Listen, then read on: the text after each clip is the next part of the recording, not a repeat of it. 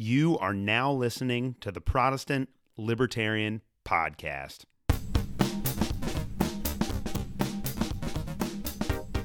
All right, well, welcome to the Protestant Libertarian Podcast. This is the very first episode, and I appreciate that you are tuning in to listen. Uh, my name is Alex Bernardo, and I am the host of the Protestant Libertarian Podcast. And in this very first episode, I kind of just want to take some time to talk about who I am, what my background is, and why I'm, I'm interested in these issues. I'm going to go ahead and assume that if you are listening to a show called the Protestant Libertarian Podcast, that you are either a Protestant or a libertarian, or that you are interested in either of those two ideas or philosophies. And so we're going to kind of talk about why I'm interested in them and then about what we're going to do on this podcast and why I decided to start something like this when there are already a million podcasts out there, both for Protestant biblical studies and theology and for libertarian philosophy. So let's go ahead and get into it. Um, like I said before, my name is Alex Bernardo, and I have a bachelor's degree in biblical studies from the now non existent Cincinnati Christian University in Cincinnati, Ohio. Uh, they did notify me that I got to keep my degree from them, even though they went under. Uh, and there were some, some reasons, some suspicious reasons as to why they no longer exist anymore, but I am thankful that I still have my degree. I worked in ministry for a really long time, about nine years. I was a student ministries director at a couple of different churches in northern Kentucky, where I am from. Uh, and so I have ministry experience. Um, and now I am a seventh grade public school teacher. Uh, and so I teach medieval history at the local middle school in my hometown, which I know for those of you guys that are tuning in for the libertarian portion of this podcast, the public school teacher persona might not be great. We will talk about that in future episodes. It is uh, it is complicated being a libertarian in the public sector, especially these days.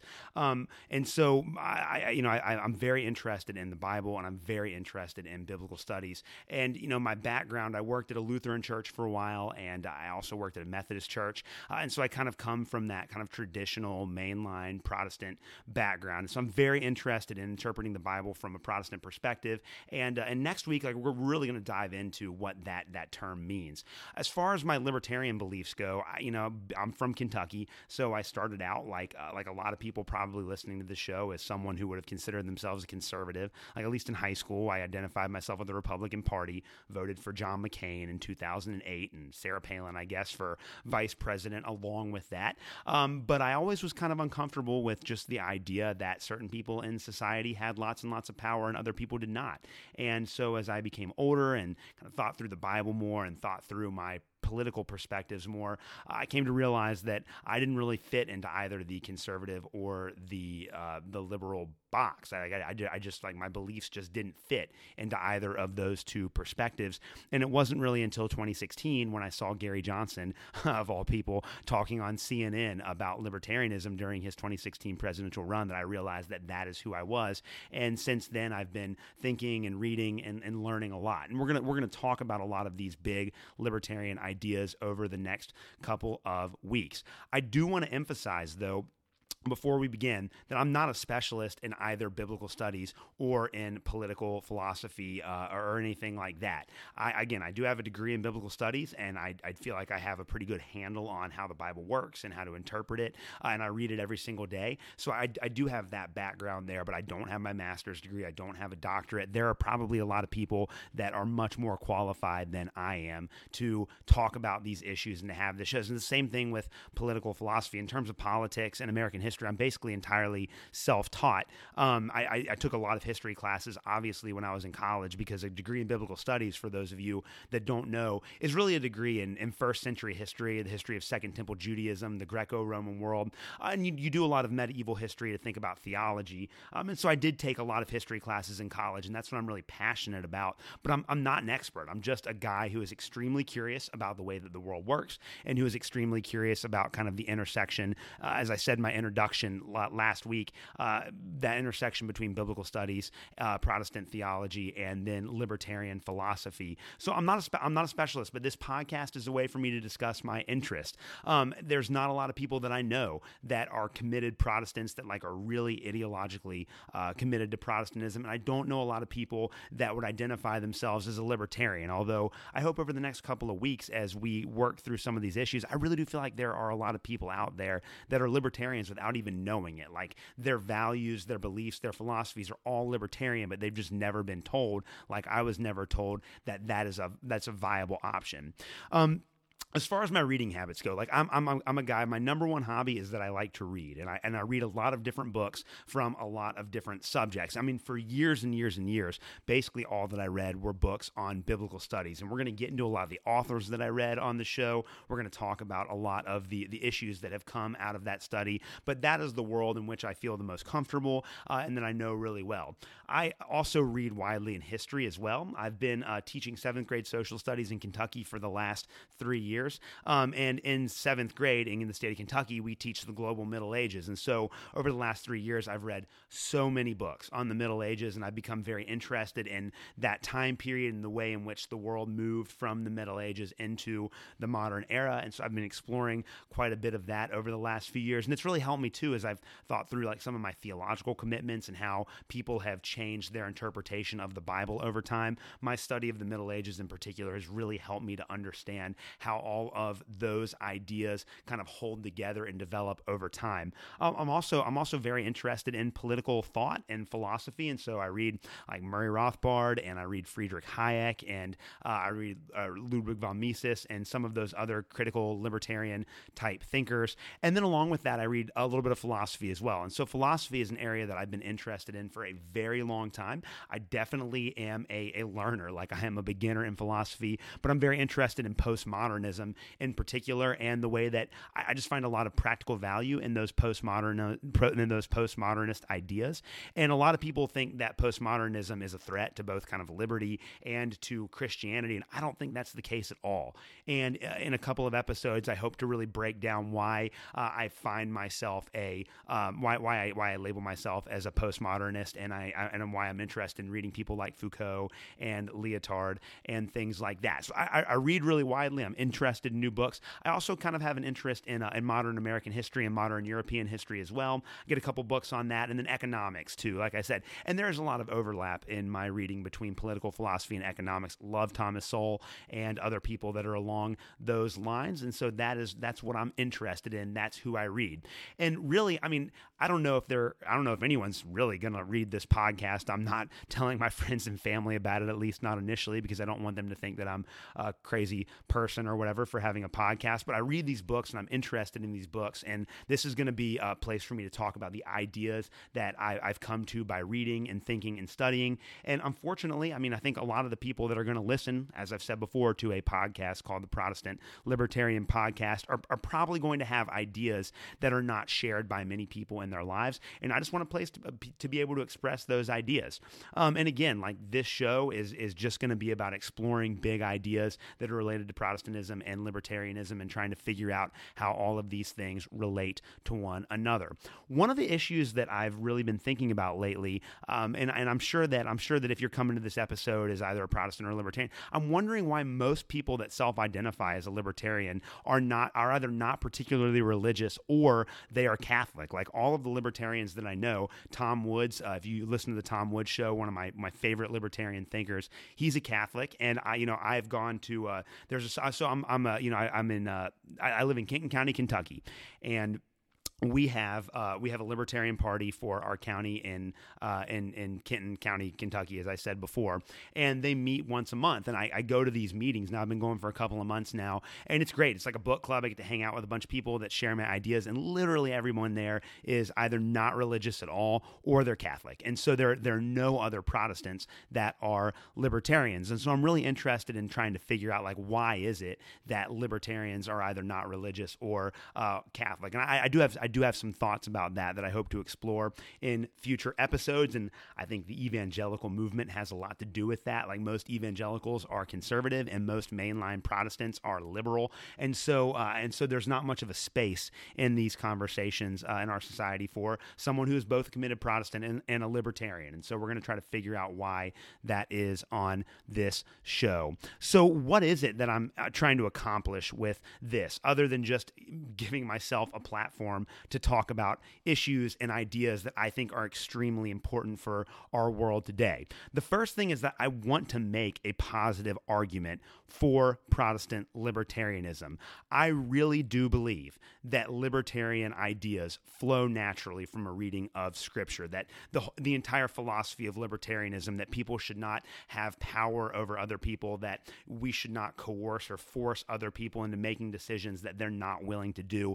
I think that those ideas flow naturally from a reading of Scripture. And the problem that I have with both, um, you know, kind of the liberal or the, the, the liberal movement that's associated with the Democratic Party and the conservative movement that is associated with the Republican Party is that both of those movements believe in using the state to achieve their political ends. In other words, they want to use power to force people to embrace ideas that they do not accept on their own merit. And so, as I was reading the Bible, and you know, again, like I said at the beginning, and we'll talk about this more next week, uh, you know, as I was growing up reading the Bible and just kind of thinking about how I understood society and about how I understood government and politics and all of those kinds of things, I was just naturally, I, I just, I just kind of naturally developed this idea that I can't force anyone to embrace my positions. I have to, I have to live them out, and I have to try to convince other people by using ideas. But we cannot force other people to embrace our faith. And I think that libertarianism is just an application of that principle to society and to politics.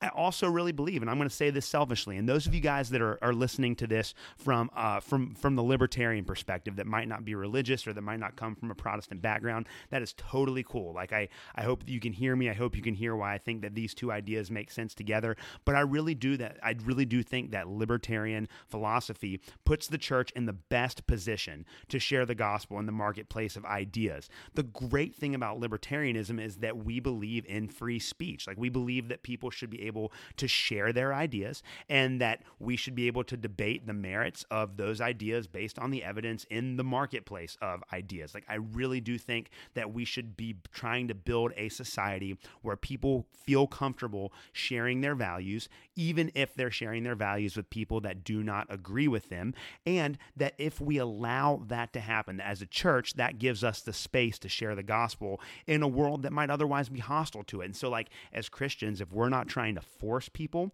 if we're not trying to coerce people into following our way of life or into embracing our ideas, if instead we're just trying to share them and we're respectfully listening to the ideas of others, I think that that gives us a massive opportunity to share the gospel with people that that wouldn't otherwise listen. And again, this is not going to be the kind of show where if you're here for the libertarian side of it and you're not really a Christian, I'm not going to try to force you to be a Christian. I just want to throw those ideas out there so that you know that there are people that think about them and, and just to give you an, an opportunity to kind of see things from a Protestant libertarian perspective. I also think that really the third goal that I want to I want to accomplish here is that I really think that this is going to force us to think deeply about our theological commitments as a church and again how we present the gospel and act in the world. I think that Christianity in America in particular would be done a massive favor if we did not have the perception that we were trying to use state power to force other people that are not Christians to live by our Christian values.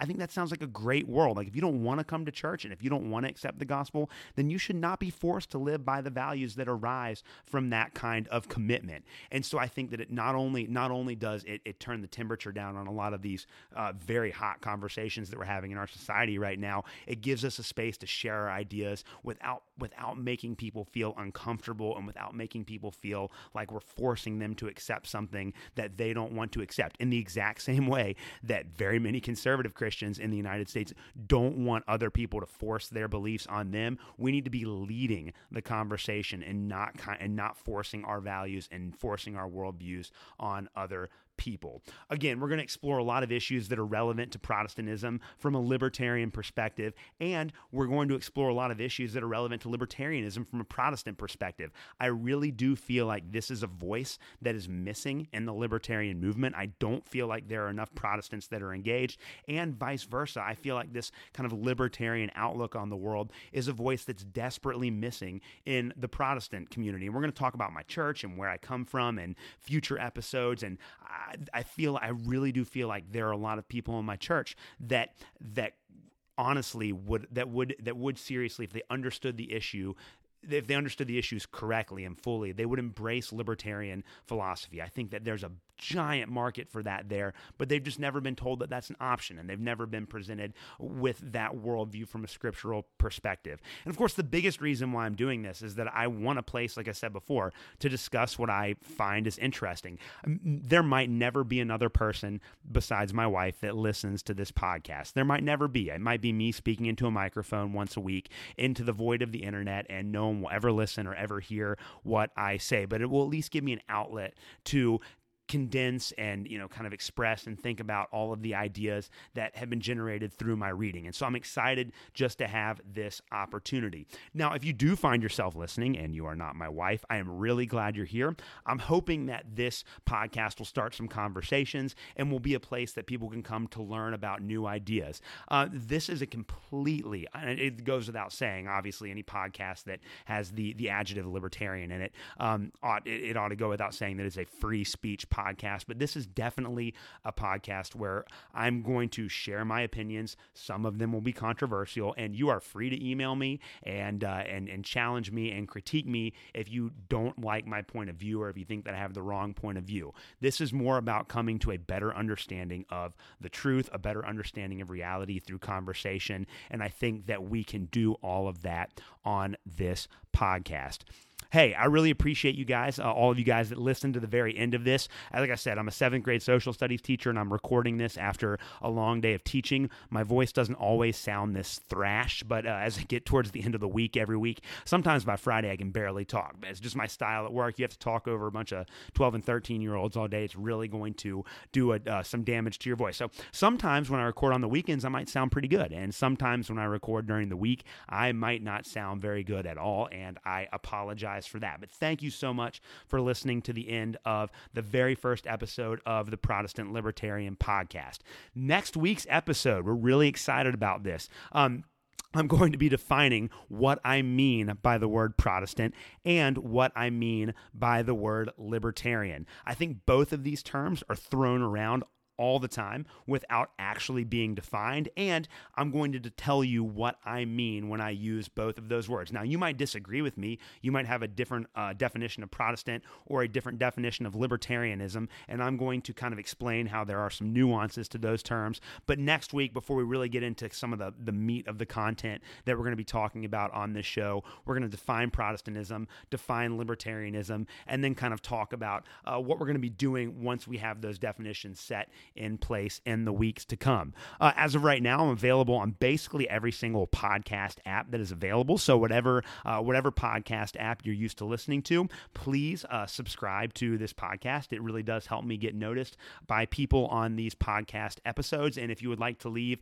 um, a review of some kind, give me a review that you feel fits the show. If you think that I uh, I, I suck and I'm not good at this, I would like the feedback. That's good criticism. It would help me to learn to do a better job in the future. If you really like it, please give me some stars, uh, and maybe we can get this out there and have a couple of people listen to it. Probably never going to be a, uh, a world defining podcast, but uh, but who knows? I'm really excited about the journey. Uh, please tune in next week. Uh, episodes are going to be dropping every Tuesday morning as of right now. That is my tentative schedule, so you should get a nice new episode of the Protestant Libertarian every Tuesday when you turn on your phone. Thank you so much for listening to the first week, and we will see you next time. Thanks for listening to this episode of the Protestant Libertarian Podcast. If you have any questions, comments, or would like to reach out to me about suggestions for future shows, you can contact me at theprotestantlibertarian at gmail.com. That's theprotestantlibertarian at gmail.com. Thanks for listening.